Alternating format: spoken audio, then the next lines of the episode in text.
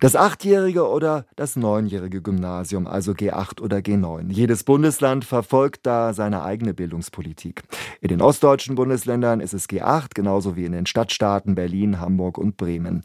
Etliche westdeutsche Bundesländer sind dabei, zu G9 zurückzukehren. In Rheinland-Pfalz ist das neunjährige Gymnasium weitgehend die Regel und seit gestern steht fest, auch Baden-Württemberg wird zu G9 zurückkehren. Das von der grün-schwarzen Landesregierung eingesetzte Bürgerforum hatte ein neues neunjähriges Gymnasium als künftigen Regelfall für Baden-Württemberg empfohlen. G8 oder G9, über die Erfahrungen in den einzelnen Bundesländern will ich jetzt mit Armin Himmelrath sprechen, Journalist und Bildungsexperte. Guten Morgen, Herr Himmelrath. Guten Morgen, Herr Bühnisch. Von den Bundesländern, die zu G9 zurückkehren, hat Baden-Württemberg die Entscheidung am längsten hinausgezögert. Warum? Weil ein solcher Wechsel des Systems, und das ist tatsächlich ein Systemwechsel, äh, tatsächlich sehr viel organisatorischen und auch inhaltlichen Umbau erfordert. Man kann ja nicht einfach die Schulzeit verlängern, sondern muss sich neu überlegen, wie man äh, die Inhalte auf die Jahre verteilt, auf die Kurse, wie man die Räume nutzt dafür, wo man das Personal herbekommt. Und das ist schon ein Kraftakt für ein Land.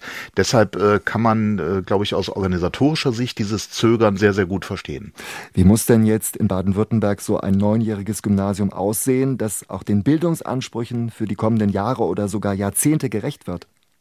Ja, man kann nicht einfach zurückgehen zu dem Modell, das man in den 90er Jahren vielleicht noch hatte ähm, und sagen, auch wir, wir kopieren einfach die alten Lehrpläne.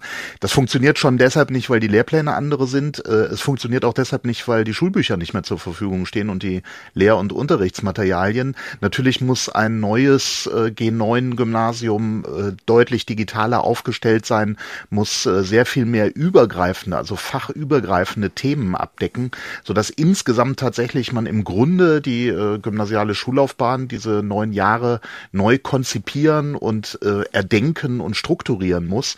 Und da braucht man natürlich einen entsprechenden Vorlauf. Das geht nicht mal eben so. Im Südwesten, da hat Rheinland-Pfalz weitgehend am G9 festgehalten. Was kann sich Baden-Württemberg dort abgucken? Ähm, man kann zumindest mal schauen, welche Erfahrungen es mit bestimmten äh, Fächern auf bestimmte äh, mit und, und einer bestimmten Aufteilung ähm, der Inhalte auf diese Fächer gibt.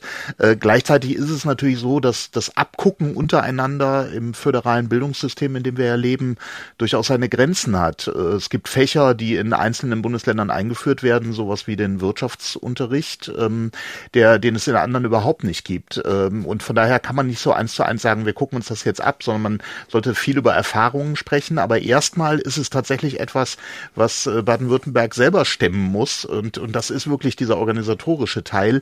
Äh, die Inhalte, und das ist ein bisschen die Gefahr dabei, könnten unter die Räder geraten, dass man sagt, wir müssen es erstmal organisatorisch hinbekommen. Äh, gleichzeitig darf man eben nicht vergessen, es sind immer Schülerinnen und Schüler, die in jedem Jahrgang da durchgehen.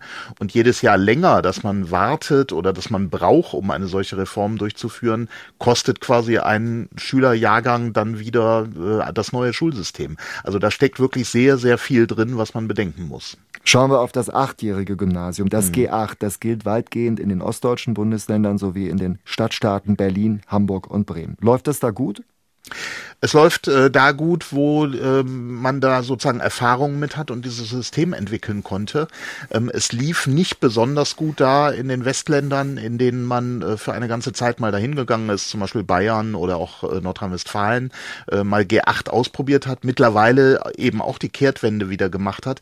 Interessanterweise eine Kehrtwende, die nicht unbedingt inhaltlich begründet ist, denn äh, wissenschaftliche Studien zu G8 und G9 legen eigentlich nahe, dass die Leistungen und die Ergebnisse Ergebnisse nach diesen beiden Varianten eigentlich vergleichbar sind. Das heißt, für die Schülerinnen und Schüler ist es, ähm, naja, weitgehend egal, kann man sagen. Wo es nicht egal ist, ist bei den Eltern. Die haben ja Druck gemacht, unter anderem eben jetzt auch in Baden-Württemberg, aber eben zuvor auch in den anderen Westbundesländern, haben gesagt, G8 ist viel zu viel Stress, wir müssen zurück zu G9. Und äh, da hat die Politik tatsächlich reagiert. Im Fall von äh, Bayern zum Beispiel, die ja auch sehr vehemente Verfechter von G8 waren, müsste man sogar sagen, die Politik ist eingeknickt vor dem Eltern Eltern willen, aber wie gesagt wissenschaftlich untermauert, pädagogisch und schulforscherisch untermauert ist dieser Rückwärtswechsel nicht. So, jetzt kommen wir zum Schluss noch genau zu dem Punkt, wo sich viele Eltern hier bei uns in der Bundesrepublik Deutschland die Haare raufen, wenn sie nämlich umziehen müssen.